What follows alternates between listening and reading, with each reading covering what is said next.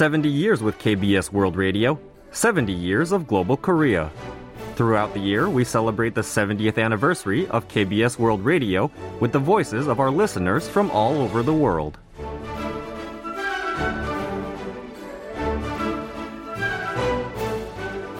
Hai, jumpa kembali bersama saya Eko Endri Wiono dari Nganjuk, Jawa Timur.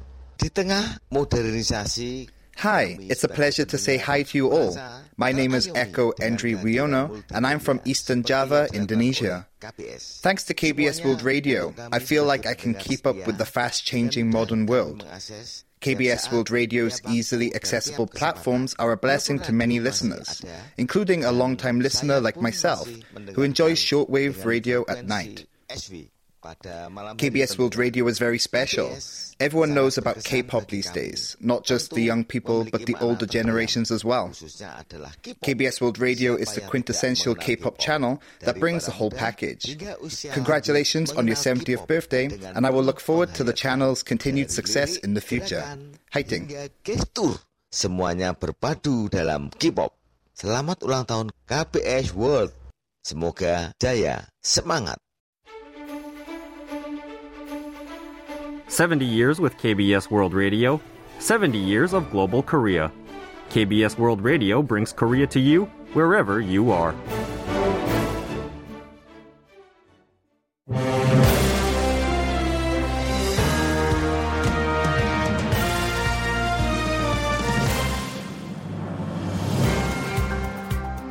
Hello, it's Tuesday, the 17th of October, and welcome to Korea 24. I'm your host, Kwon Jang-ho. A US B 52 strategic bomber has landed in South Korea for the first time in the latest show of force by the Allies against North Korea's threats. We'll have more details in news briefing shortly. Social media platforms have been flooded with fake news, videos, and images in the wake of the Israel Hamas conflict.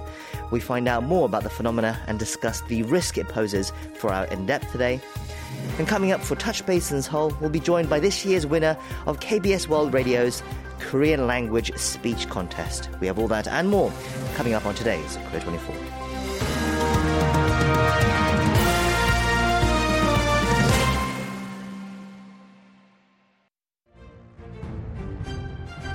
Ladies and gentlemen, I present you the Black Eagles. 여러분, 대한민국 공군 특수비행팀 블랙 이글스입니다.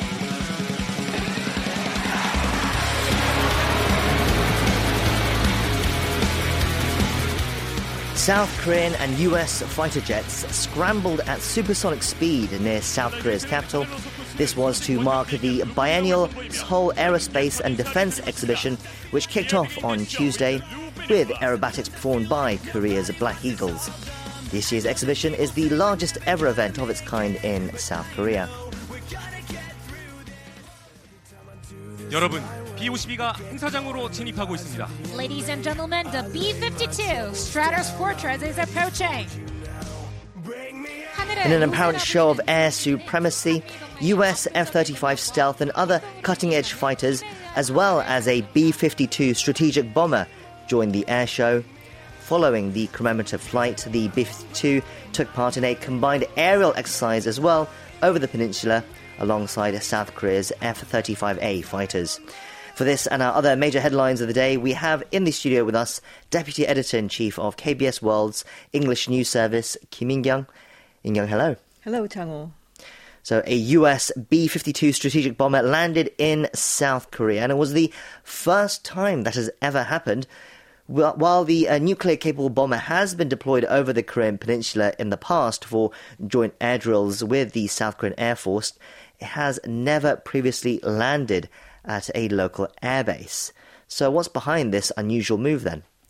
Outwardly, the B 52 arrived in the country to take part in Seoul's defense exhibition called the ADEX, but it's a warning to the North, which has recently amended its constitution to bolster and expand its nuclear force. The deployment is also a result of a joint declaration issued by the leaders of South Korea and the U.S. this April, in which Washington pledged to enhance the regular visibility of strategic assets on the Korean Peninsula as part of its efforts to deter North Korea's military threats. Along with the commemorative flight at the exhibition, the aircraft took part in a combined aerial exercise over the peninsula alongside South Korea's F 35A fighters. South Korea's Air Force called the move a demonstration of the allies' outstanding operational capabilities and Washington's commitment to extend deterrence commitment to extended deterrence for the defense of South Korea. Pyongyang has responded sensitively to the bomber's appearance in South Korean airspace and is widely expected to strongly protest its arrival. Going back to the exhibition, during the opening of the six day ADEX early in the day, President Yoon Suk Yeol pledged to actively support the growth of the nation's defense industry. What else did he say? He said South Korea has evolved from a country reliant on international aid and imports to an exporter of cutting edge fighter planes. Yoon called the defense sector a strategic industry for South Korea that supports national security and the economy, and that cooperation with other countries has expanded from arms exports to other sectors, including supplies of equipment and parts, educational training, and joint research and development. It was also noteworthy that Yoon made no remarks on North Korea or communist forces, unlike previous addresses at security events.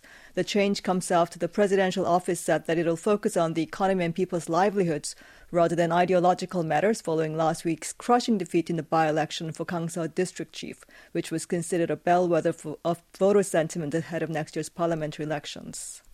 Meanwhile, the Joint Chiefs of Staff drew direct and indirect links between Palestine's Hamas militant group and North Korea in a wide range of areas, including arms train, uh, arms trade, tactical doctrine, and training. Can you tell us more?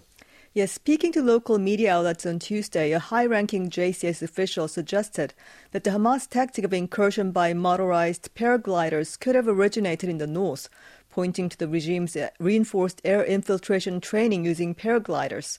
The official said the Palestinian group's anti tank weapon, reported in the media as an F 7, is the name given to the North's RPG 7 rocket propelled grenade launcher when exported to another country. The official noted the detection of reported signs, repeated signs that Pyongyang is sending various weapons to countries and militant groups in the Middle East, specifically citing the identification of North Korean-made 122 millimeter multiple rocket launchers in border areas around Israel. The official also discussed the possibility that the North could apply Hamas' offense strategy in a surprise attack against the South. The JCS assessed that Hamas' attack in the early hours on a holiday the incapacitation of Israel's Iron Dome air defense system through an inundation of rockets, and the destruction of surveillance and communication systems by drones resemble a scenario of asymmetric invasion by the North. It's expected that North Korea will issue a statement in reaction to the B 52 bomber landing in Korea. But in the meantime, it made other statements in response to recent moves by South Korea and the US to enhance deterrence. What did it say? North Korea reaffirmed at the UN meeting on Monday that it will not give up its nuclear weapons nor its status as a nuclear state. Separately, in an article carried by the North's official Korean Central News Agency on Tuesday, North Korea accused the United States of worsening the international situation by deploying nuclear assets in the Korean peninsula, warning of a quote, overwhelming and decisive response to any attempt to provoke a nuclear war. Let's shift to domestic news now regarding consideration by the government to raise the med school quota. Can you tell us the latest? Yes, Health Minister Cho Kyung said on Tuesday that an increase in the number of doctors cannot be delayed any longer and called on the Korea Medical Association, which has been against the move, to suggest a more specific and feasible solution.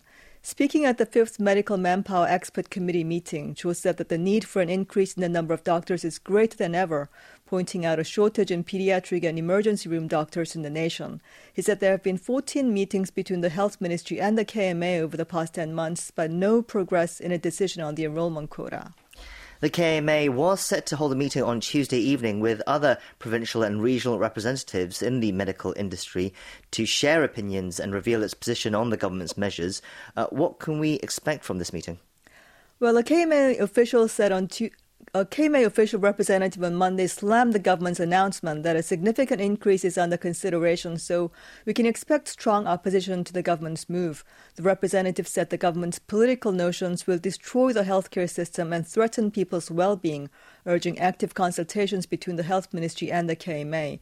This comes amid consideration by the administration to expand the annual intake of medical students by 1,000 over the current limit of 3,058 that has been in effect since 2006. Finally, the Democratic Party leader Lee Jae-myung appeared for his second trial on Tuesday over charges related to corruption in the Daejang-dong and Wirye land development projects and bribery related to the Seongnam Football Club. Can you tell us more?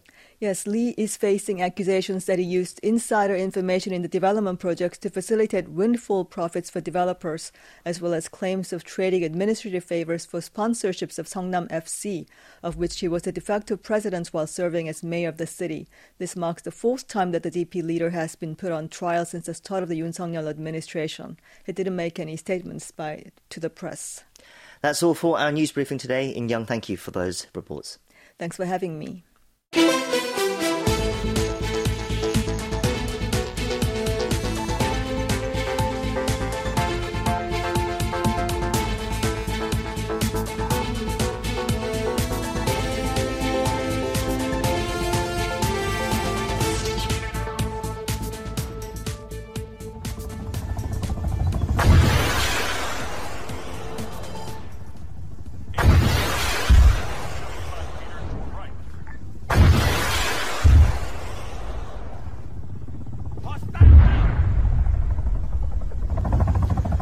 You're hearing now is a viral video posted on X which claimed to show a Hamas fighter shooting down an Israeli helicopter.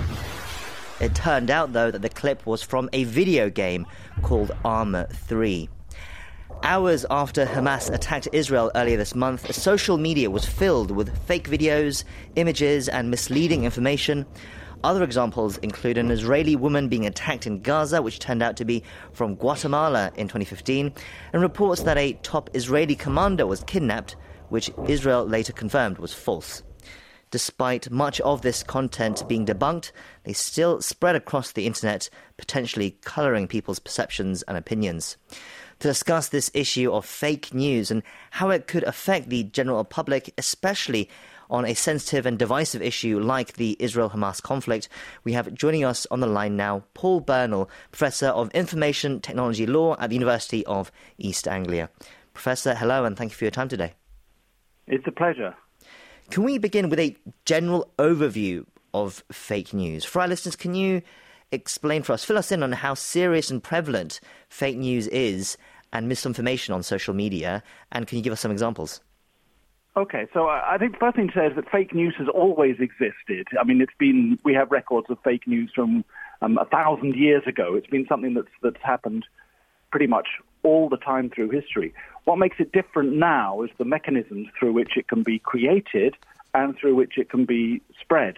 And particularly since social media became um, one of the main ways that people get their information and in particular get their news it's become an increasing um, an increasing problem.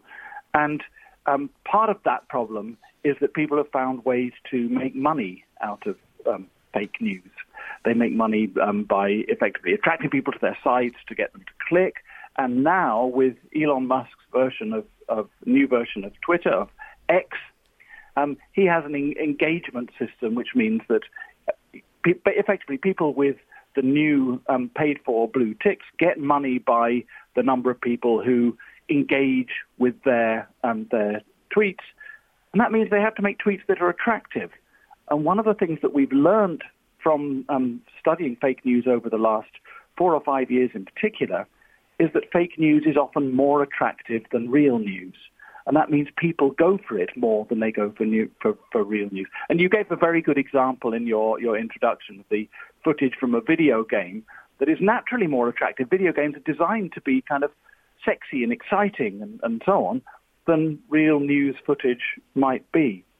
And you also tailor the fake news to suit the preconceptions and prejudices of your potential readers. So if everyone wants to see Hamas shooting down an Israeli um, fighter, they'll create an image of that they describe as Hamas shooting down an Israeli fighter, and so on. And effectively, fake news can be more or less anything. It can be fake pictures or videos, or pictures or videos of one thing that are labeled as another. And again, you gave a, a, a good example of actually images from Guatemala. We've had on in, in Israel and Palestine, we've had um, pictures from more or less every conflict that I can think of in the last 20 years, claiming to be from Gaza or from Israel. Everywhere. I mean, relatively similar places like Syria, to, as you say, Guatemala. We've had scenes from African wars. We've had scenes from the Far East. All kinds of things that are just described as as though they were Israel and Palestine, because the people who put them out there can make money by other people clicking on them. As you said, it's long been an issue uh, on social media and on various platforms, not just on uh, Twitter or X as it's now called, uh, as we've said, but uh, they've all had different ways to try and tackle it on various levels. Uh, you mentioned how Twitter uh, has the uh, blue tick service for paid users. one of its another one of its eye-catching recent developments is, of course, how it's tackling, supposedly tackling fake news, a new community fact checking feature. And it was promoted by Elon Musk as uh, the, the owner of uh, X as a way to detect misleading information on X.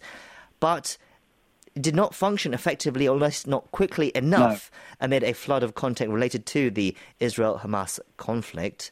Uh, part of the challenge has to do with the changes uh, Musk brought in uh, earlier this year, which in essence which in essence broke down barriers to free speech. What is your yeah. analysis of the situation? So there, there are complicated things going on here. Um, in the old system, um, before um, Elon Musk took over, there were there were teams of um, content moderators who were um, reviewing stuff and then taking it down relatively fast if it was clearly um, fake or damaging, and you could refer a, a, a tweet to the team to have a look at, um, and particularly during the COVID pandemic, when an, another form of misinformation was extremely popular, this this was something that, that they put a lot of money into. Musk did the opposite. Musk disbanded the teams checking it, and instead moved to this idea of effectively getting the community to check it. So the community notes are added by people on Twitter. But the trouble is, though that works well if you have trustworthy people in the community. When you don't, it actually does the opposite. And part of the problem here is the way he's dealt with the, um, the, the, the blue ticks. In the old days, the blue tick was a verified, a verifying system that confirmed that the person was who they said they was, uh, they were, and it was mostly journalists, media people, celebrities, some academics, business people, and so on. But it was confirming who they were. Now, Musk didn't like that. He got rid of that and instead allowed people to effectively buy their um, blue ticks. Now, in the new world, the blue ticks give you the right to add the community notes. So actually what the community notes are is things that have been put in by people who've paid for their account. Now, if you think everyone who pays for an account is going to be a good person, then you're rather naive because the trolls and misinformation people went straight in and bought lots and lots of blue ticks. So now many of the blue ticks are exactly the opposite of the people that we would like to be um, to, to, to, to, trust to verify information. So as soon as commun- when community notes first came out, they were very useful because the community was using them in a in a um, good faith way. But fairly soon, the same people who put out misinformation began to put out community notes as well. And that creates a mess. It means that you can't trust the community note. So if you can't trust the community note, you can't trust their analysis of what a, a tweet is, and then you can't tell whether a tweet is a, an honest one or, or, or not. Mm. And it, it makes the whole thing incredibly messy.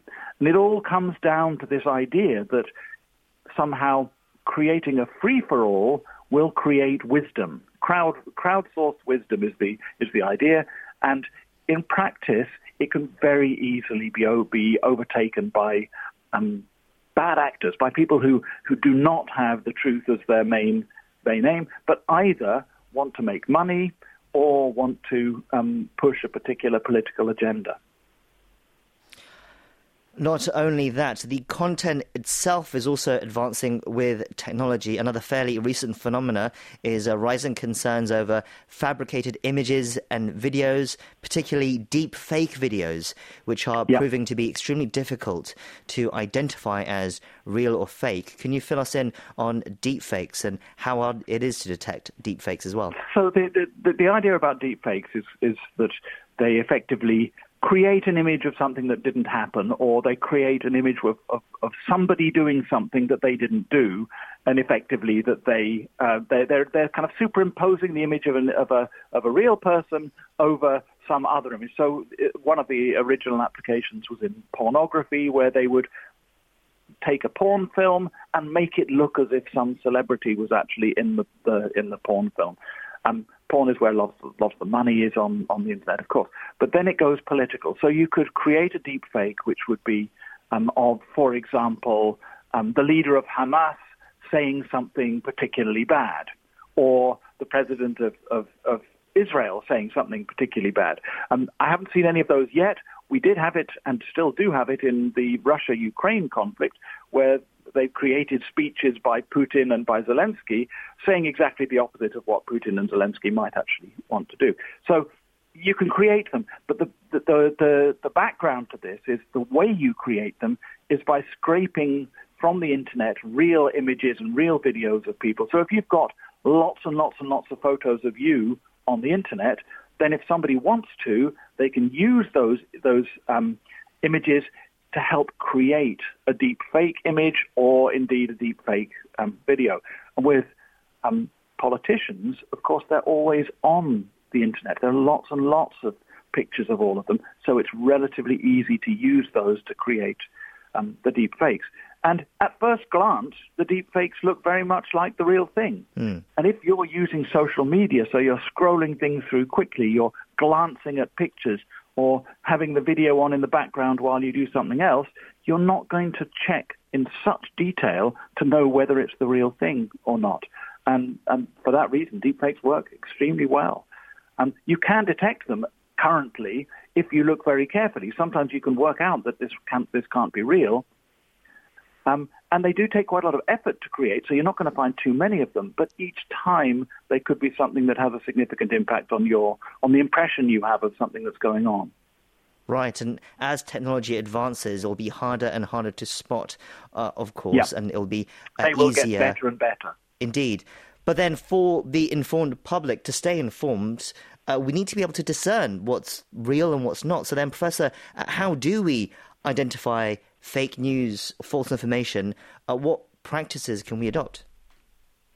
Well, it's very difficult. I mean, I, th- I think the first thing to, to, to, acknowledge is that this is not something that's easy for us to do, and it's something that, that is going to be an increasing problem. And it's something that we would like to be able to trust the social media companies to do for us, to, to, to weed out the, the, the fakes and to ban accounts that keep creating fakes and so on. And, and one of the, the things that people are angriest with Elon Musk about is that he's doing exactly the opposite. He's absolutely not going to do that, and said he's basically said he's not going to do that. He's going to rely on the, the, the wisdom of the crowd to deal with it, and that, that really doesn't work. So standard things that we always used to talk about still apply. Double check. Always go, always check that if you see something, check for other sources of the same of the same information. Don't rely on unreliable sources. So um, be willing to change what you listen to and what you read. If a particular newspaper is actually very misleading, just don't read it. And if a particular social media site is full of um, false information and fake fake um, stories, just stop using it. And we have to use, we have to work with our, um, kind of work with our, work with our power, and our power is as potential customers and so on. And if lots of people leave somewhere, they're more likely to do something about what the problem uh, the problem is. And um, the other thing is to, to to keep talking about it. And a lot of older people are worried that the younger people are susceptible to, to fake news. And of course, there is a certain degree of that because they do often go to the places where the fake news might be. But it's really important for us to understand that in some ways and in certain situations, older people are more likely to be fooled mm. by fake news. Mm. And part of that is because there's kind of complacency. You think you're going to be able to, to deal with it. Part of it is because um, we have our, we older people are more likely to be set in our ways, and we're more likely to be easily profiled by the people who create the fake news, so they will create it to be convincing for us. And um, we are often fooled. Another way might be to deal with fake news is to try to stop it at the source. Uh, is there anything that can be done to prevent the spread of fake news and false information? Well, I think I think that's in some ways down to the, the, the social media companies that if they if they um, analyze the patterns of behavior of, of particularly the bigger accounts and they find that those bigger accounts are spreading fake news, they should simply block them and they should discourage them and they should limit their um, their um, abilities. You know, so so prevent, for example, someone on Twitter from from retweeting for a certain amount of time, prevent them from using the account for a certain number of time, and even ultimately banning them. And again, this is this is something that, to a to a degree, was happening in Twitter before Elon Musk took over, and still does happen on Facebook, for example. Um, but the, the tendency now is not to go that way. And if you go that way, you're also leaving yourself open to censorship. Because if you know that an organization is going to be controlling and corralling the information that, go, that goes out to its users, you as a government, for example, might want to make sure that opposition messages or stories that do down your government don't get, even if they're true, don't get spread so easy. So it's it's it's, it's really rather it's a risky strat- strategy mm. to do to to bring more of this in. So it's it's not easy. I mean, I think that's the most important thing to understand is this is really not easy. Right. It's a complicated matter. Indeed. Uh, finally, one last issue that has arisen from all this as well. The ongoing conflict between Israel and Hamas has led to an increase in people uh, seeking updates on news sites and social media, but much of the content being shared can be disturbing and may not be suitable for children. In fact, schools in Israel, the UK, and the US are even advising parents to go as far as deleting social media from their children's phones in the wake of the war over concerns of disturbing uh, videos and images. What kind of measures should be taken to tackle this issue as well, Professor? Yeah. I mean, this is obviously a, a, serious and important issue, but but we need to be very careful about how we do it. So this was, in some ways, where where the um, content moderation teams in both Twitter and Facebook and others, where the, where, where it first began, when there were um, very disturbing videos being put out by um, ISIS um, of things like beheadings and so on. Um, they wanted to stop those getting to the people, so so actually they had whole teams and, and they still do in Facebook, have whole teams checking everything, and if there's something that's disturbing, they they simply um, remove it. And in practice, that may be the best way because um, I, I hate to be too cynical about it, but if you're going to tell parents to delete social media apps from their kids' um, phones, you're not going to succeed because the kids will bring them, put them back in, and kids are often much more technically able than their parents and we'll find ways to get round that kind of thing. Much better is to help children and particularly teenagers to, to understand how to avoid them themselves and to remind them not to click on, on images and things like this and just to, to, to talk to them about what they're seeing. I mean, you're not going to stop it appearing, but if you stop them being so disturbed by it, then that's a much more practical way to actually to actually deal with it. I don't think in practice you're going to stop um, kids using social media. Um, what we need to do is to make the social media more likely to be um, navigatable by by the kids. I w- I wouldn't say safer because therein lies another danger. You mm. you, you, choose what's, what they can find and so on. But um, to make them to help the kids to be able to to manage the situation themselves. Well, we appreciate your advice today, Professor. And while it may be, of course, an uphill struggle for now, we hope it can help our listeners stay more accurately informed and safer online as well. Uh, we'll leave it there. We've been talking to Professor Paul Bernal from the University of East Anglia. Thank you once again for your time. Thank you very much.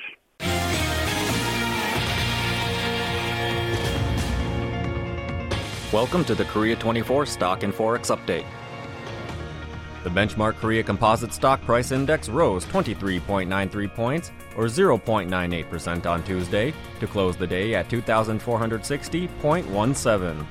The tech heavy Kosdaq also rose, gaining 9.84 points, or 1.21%, to close at 820.38. On the foreign exchange, the local currency strengthened 0.11 against the US dollar, closing the day at 1,353.61. You can check Korean stock and forex closings at world.kbs.co.kr.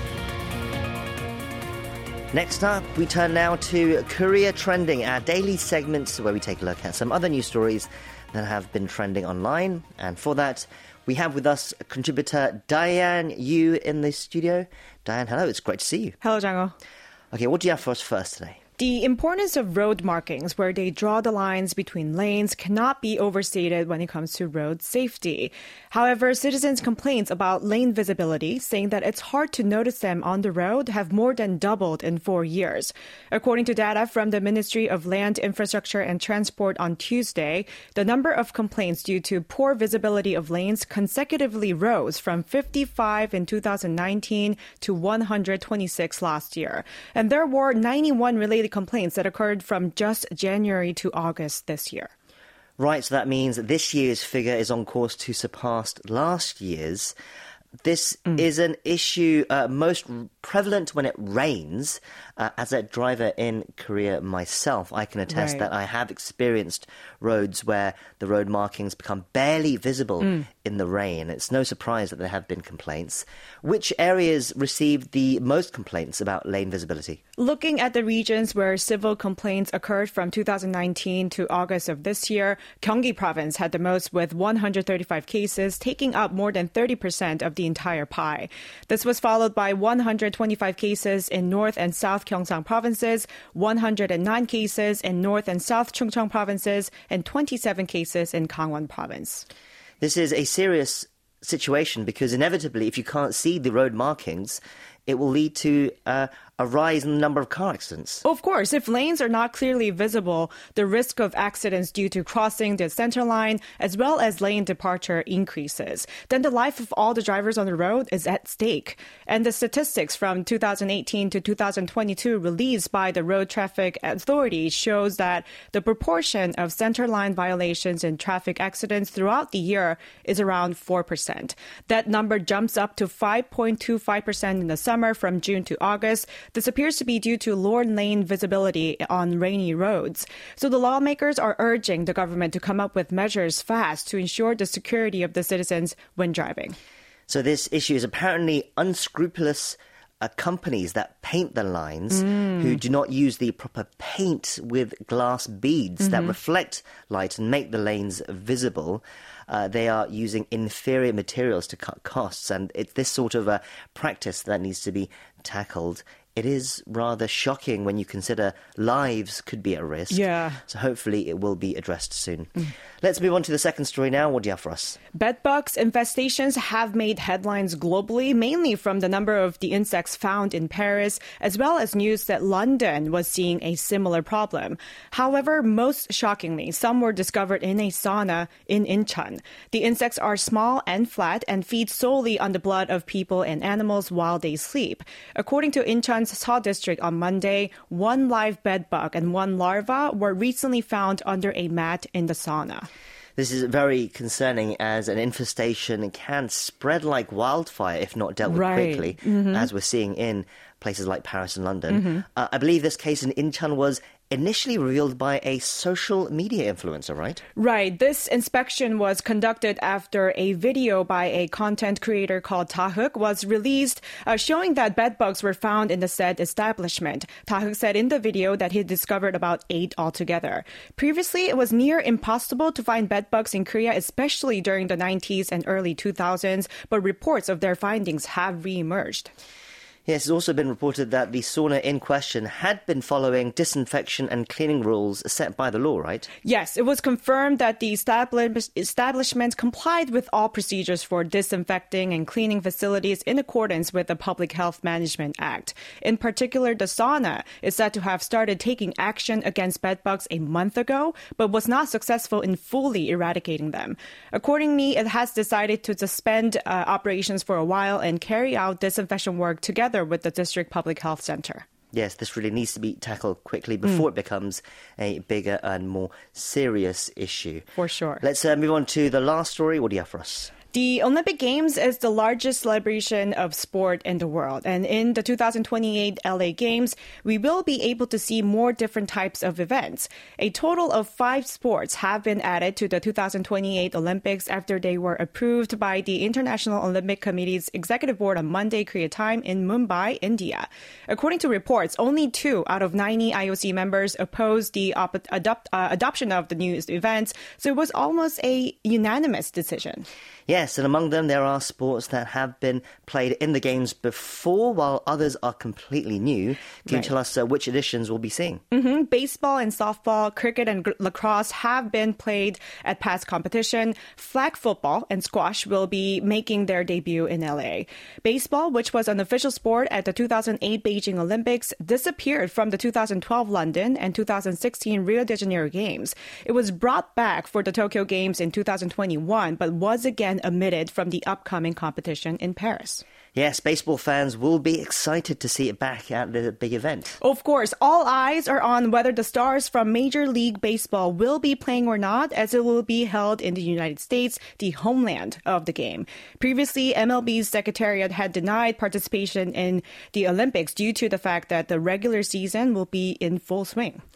Uh, meanwhile, I believe there's an interesting fact regarding cricket and lacrosse. They have both featured in the competition before, as you said, but uh, no one alive in this world right now would have seen them in person. You're correct. Uh, cricket will make a return after 128 years of absence, while lacrosse returns after 120 years. So it'll be almost like they are also having their debuts. Yes, and it'll be great to see squash finally get its debut as well. The sport has been campaigning for a very long time to be included, and it'll be interesting to see what flag football brings to the event as yeah. well. That's all the time we have for today's Korea Trending. Thank you for those stories, Diane, and we'll see you next time. See you next time.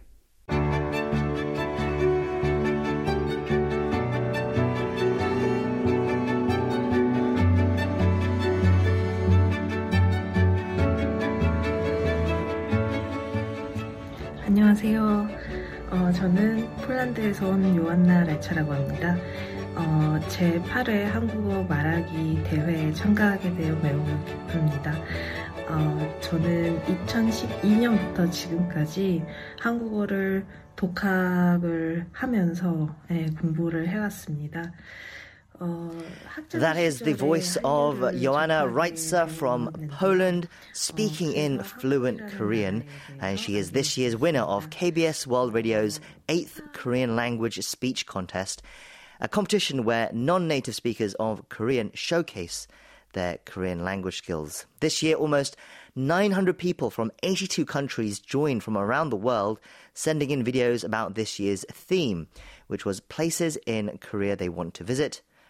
But coming out on top was Ms. Reitzer, and I'm delighted to say that for today's Touch Base in Seoul, she has joined us now in the studio. Miss Reitzer, hello, and thank you for coming today. 안녕하세요, 반갑습니다. 안녕하세요. Thank you so much for having me. Well, congratulations on winning the contest. Thank you Uh, so can you first introduce yourself to our listeners? Of course, shall I do it in Korean? Well, let's do it in English first and then all Korean right, afterwards, all yes. right. Um, hello, everyone. Um, Joanna. I'm from Poland. I'm 25 years old, and well, um, my um, let's say my journey with Korean uh, started, I guess, 10 or 11 years ago. And then can we get it in Korean as well, just so Of we can get a course. taste of your Korean Of language course. skills as well? 네, 여러분 안녕하세요. 어, 폴란드에선 라이차 요한나라고 합니다. 반갑습니다. Okay, so yes, you said uh, your uh, language journey with Korean began 10, 11 years ago. Can you tell us a bit more? Um, sure. Um, so basically, I was always, I mean, I've always been interested in uh, studying foreign languages, but I guess um, I was particularly interested in East Asian um, languages.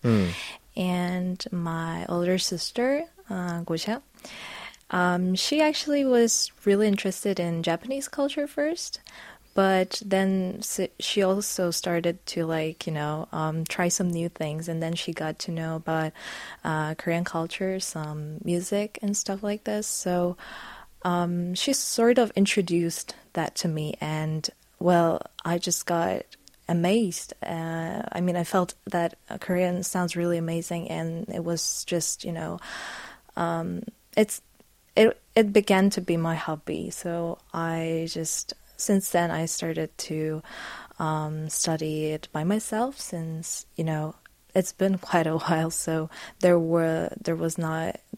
I mean, it wasn't really possible to get any sort of like books or something like that. So right, yeah. So I just I wanted to try w- whatever way I can, and yeah.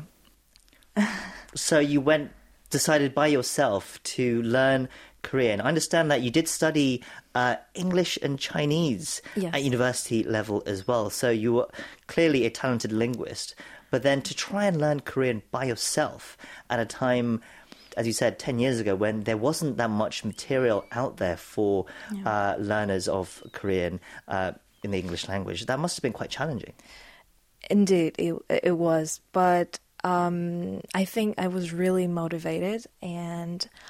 Um, what were you motivated by? Because you said your sister yeah. introduced you to yeah. the language. I was yes, um, I was really motivated because um, I think uh, those times were quite hard for me. I mean, um, I could I didn't really feel like I fit in in a uh, let's say um, in the group when it comes to uh, my school. Mm. I couldn't really find anyone that I could you know um, talk to, and I think all all the stress that I got in school sort of um, I could I could sort of like heal it mm. by uh, by you know enjoying some shows or um, you, know, you know Korean music and then the the uh, the language itself. So um, yeah, I think Korean sort of healed my you know inner Wow, that's a very powerful and moving story. Uh, you said Korean music and TV shows.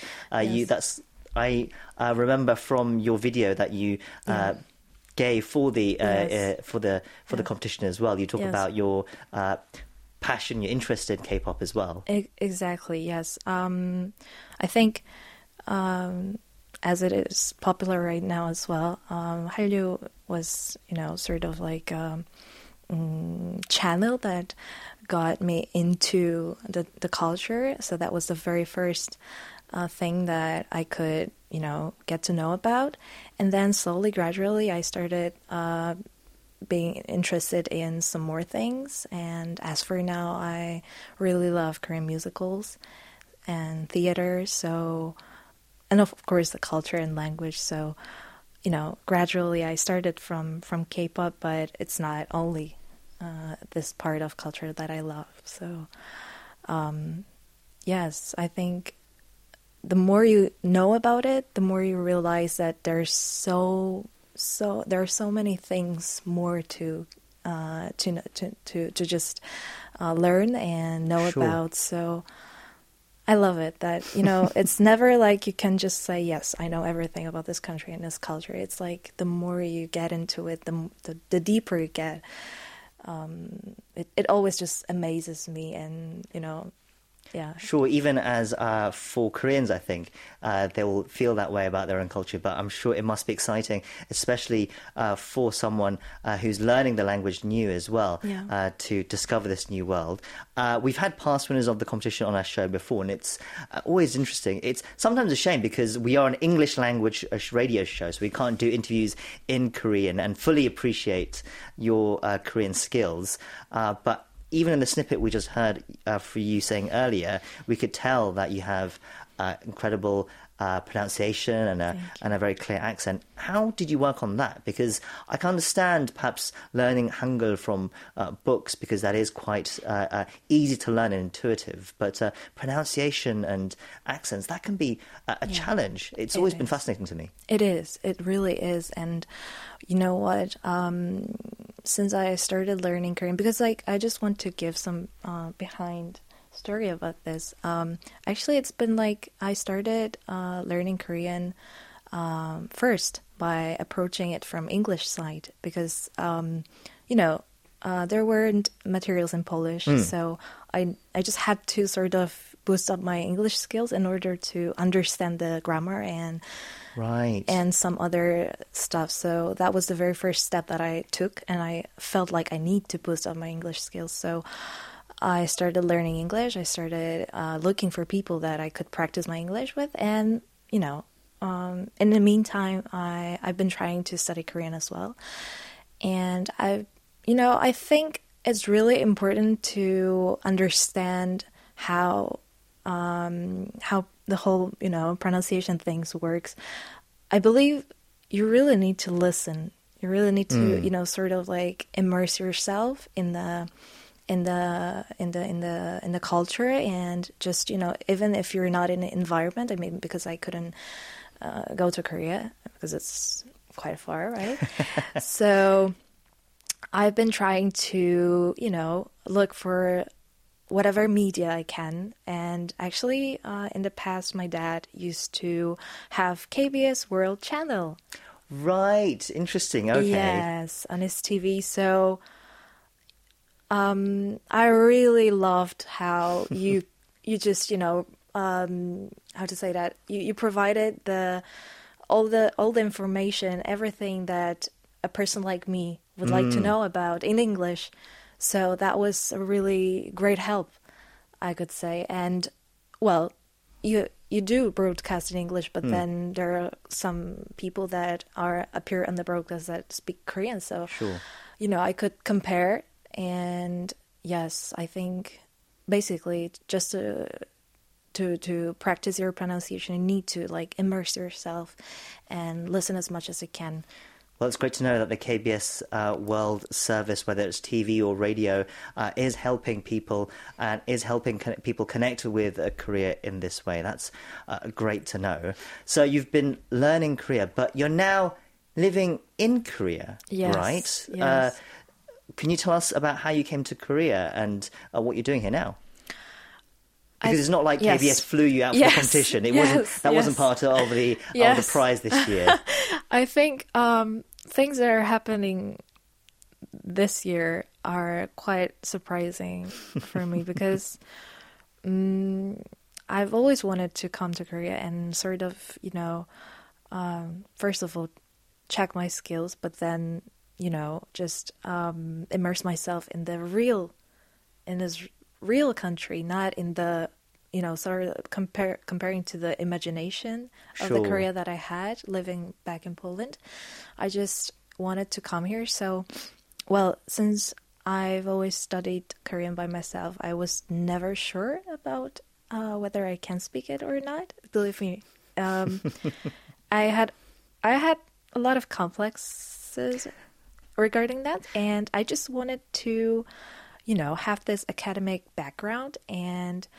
Um, since it wasn't possible for me to study Korean in Poland, Mm. I decided that it would be a great opportunity to come to Korea and, you know, study the real Korean linguistics as, you know, the the older I Right. get, the older I get, I get more interested in in in linguistics Hmm. and you know the, the from the acam- academic sort of uh, perspective. So Sure. So you're studying uh, Korean linguistics at the Yeah. Academy of Korean Studies, Yes, yes. Uh, I believe. And you've only uh, been in Korea for a month so far. Yeah. Uh, how's it been? It's been great. It's been great. I think that, I mean, when I first came to uh, Korea, I was amazed. You know, there's this jeong, right, of Korean people, and so like, Right. So it's a it's it's a it's a word that cannot be translated yes, famously. yes, like the people, people, the way they behave, they treat you is just amazing. Hmm. I think that um, these times people tend to be sort of like harsh towards each other because we're all living busy lives, but it was different in Korea. So you know when I when I came and I felt this jeong once again, it it just you know makes me feel so peaceful. And you know it's really it's really weird because I feel like almost I'm you know it's it's my second home or something like that even though it's been only a month. So I feel really safe. I feel really great. And yeah, I'm I'm really thankful for for this opportunity that my school gave me because yes, it's it's it's been hard to to get here, but all the process or the documentation, I just if I can, I would like to to express my uh, gratitude towards uh, Inayon 선생님. she helped me a lot during the process, and I'm really grateful for that. So. Well, it sounds like you've had a great start. Uh, what are your future goals then with learning Korean? Uh, what do you uh, imagine uh, this will leave? This will lead. Mm, well, the I would say that uh, since it's been a long time and I've tried to, you know, work on my Korean during uh, a lot of different ways, and I I also have some experience uh, with translating. Mm. And at first, it was super stressful because, you know, if you learn the language by yourself, you're never sure. but then when you're supposed to translate things, you need to understand it a little bit deeper. It's not just, you know, a process of copying, pasting something. So um, since I, I, I have some experience in translating, I would like to work on that. Mm. But that's not the only thing that I'm thinking of. I I think I would also like to start my career in academic uh, sphere because well my mom mm. and my aunt they're they're also teachers so oh right i see yeah okay. so this sort of background uh, it's it's really funny. It just led me to to realize after so many years that well, maybe I should become a teacher. So so probably in in this kind of sphere, I would like to you know grow up and right. It's perhaps in your genes, as they say. Probably yes. probably yes. And finally, uh, we should uh, ask. It would be remiss for us not to ask. What tips or advice would you give to fellow um, Korean learners out there, especially as someone who has learned it so well over the years? I think um, a lot of people are treating uh, learning a new language in sort of like a lot of people tend to think that it's something impossible to, to, to do like because it is indeed really really hard but um, i would like everyone to think that it is a long process and and I would like all the people to just enjoy it because I think getting to know about another languages um, broadens your perspective, broadens your inner self, and the way you perceive world. So, um, you know, of course, it is really good to to learn languages mm. if you want to work with that, but that's not the only thing. So sure. if you if you would like um, to learn it, just just try, give it a try, and it's not possible not to make mistakes. I think mistakes are create us and um, you know shape us in some ways. And if there are some people that can correct you, just do not treat it as something wrong. Just try to think about the mistakes that you made and try to sort of analyze them. And the last thing, uh, just immerse yourself in the language and in, in the environment because that's the most important thing, I think. Okay, we'll leave it there, but we really appreciate you coming in today to speak to us. Thank and you. congratulations once again. We've been speaking to Joanna Reitzer, the winner of the KBS World Radio's eighth Korean language speech contest. Thank you once again Thank for your time. Thank you so much. 감사합니다.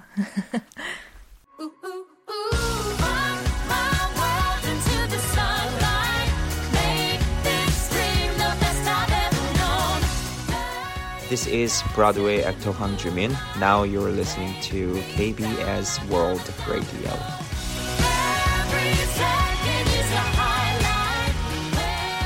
We've come to our closing segment now, Morning Edition Preview, where we take a look at some interesting features or reports coming out in tomorrow's newspapers, namely the Korea Times and the Korea Herald.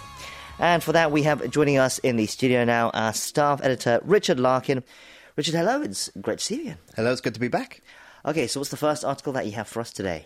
Well, we have talked on the show before about how young Koreans are rediscovering older items and fashion from the 1980s and 90s. Mm. We are seeing a lot of retro trends these days in Korea. Right. Well, there is a new social media trend that kind of fits this category. It seems like many people, including celebrities, are sharing their old school transcripts online. That's what Yoon Min Shik's article in the hashtag Korea section of the Korea Herald is about. Right. So when we say school transcripts, Mm-hmm. they're essentially, uh, I guess, what we would call report cards. Exactly. Uh, in the UK, Yes. uh, including comments by homeroom teachers where they get given a summary of each student's performance or anything notable. Right. Exactly. It's also a chance to look back and see how much you have changed, or if there were signs that you would end up working in your chosen career or more. The trend has spread pretty quickly over the past few months, and it is quite easy for Korean people to get a hold of their transcripts, as there is a government portal that allows anyone who graduated from high school since 2003 to request a copy. This also explains why the trend is popular with younger people. It seems Mm. easier for them to get them.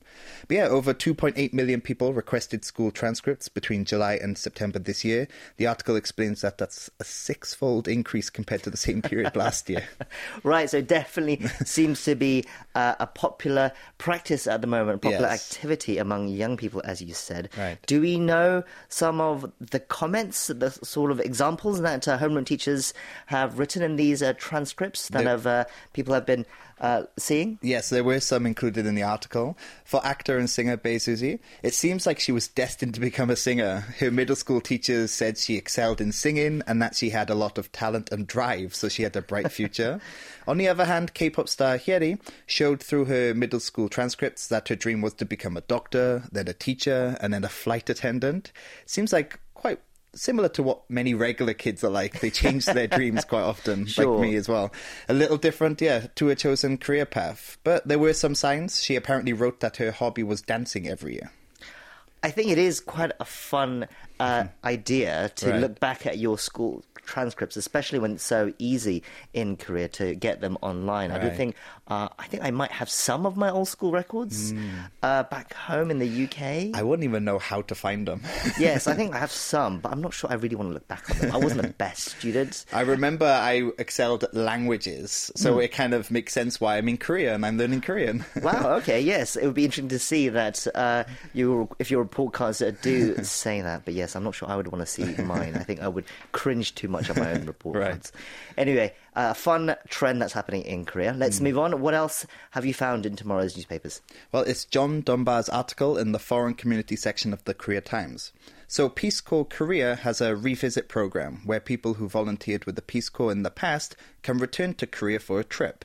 This month, dozens of Americans will be visiting for some activities and to see how the country has changed. Yes, this sounds like a very uh, meaningful occasion for Hmm. them. Can you walk us through the program and who will be visiting? Sure. So it is organized by the Korea Foundation with funds from the National Assembly.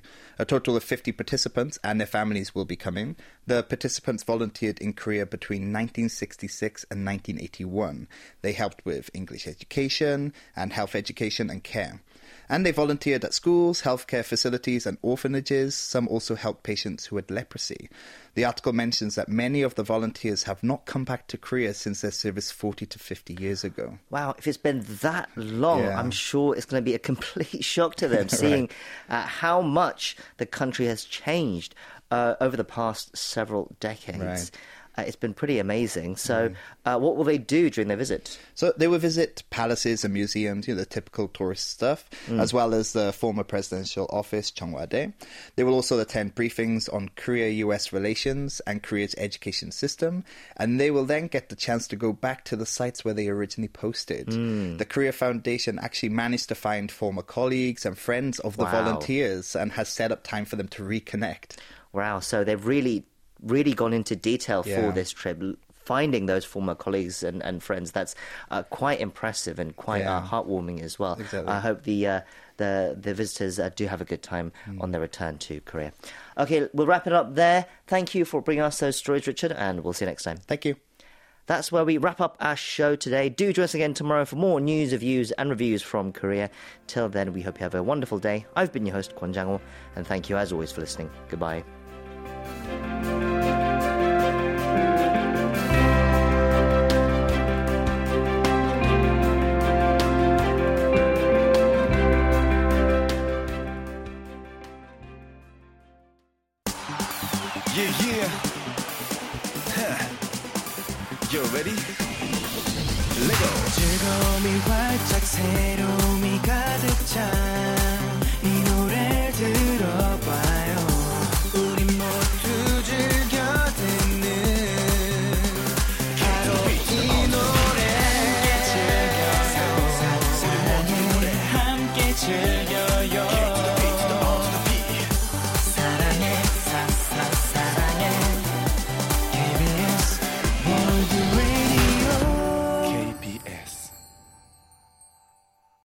KBS World Radio.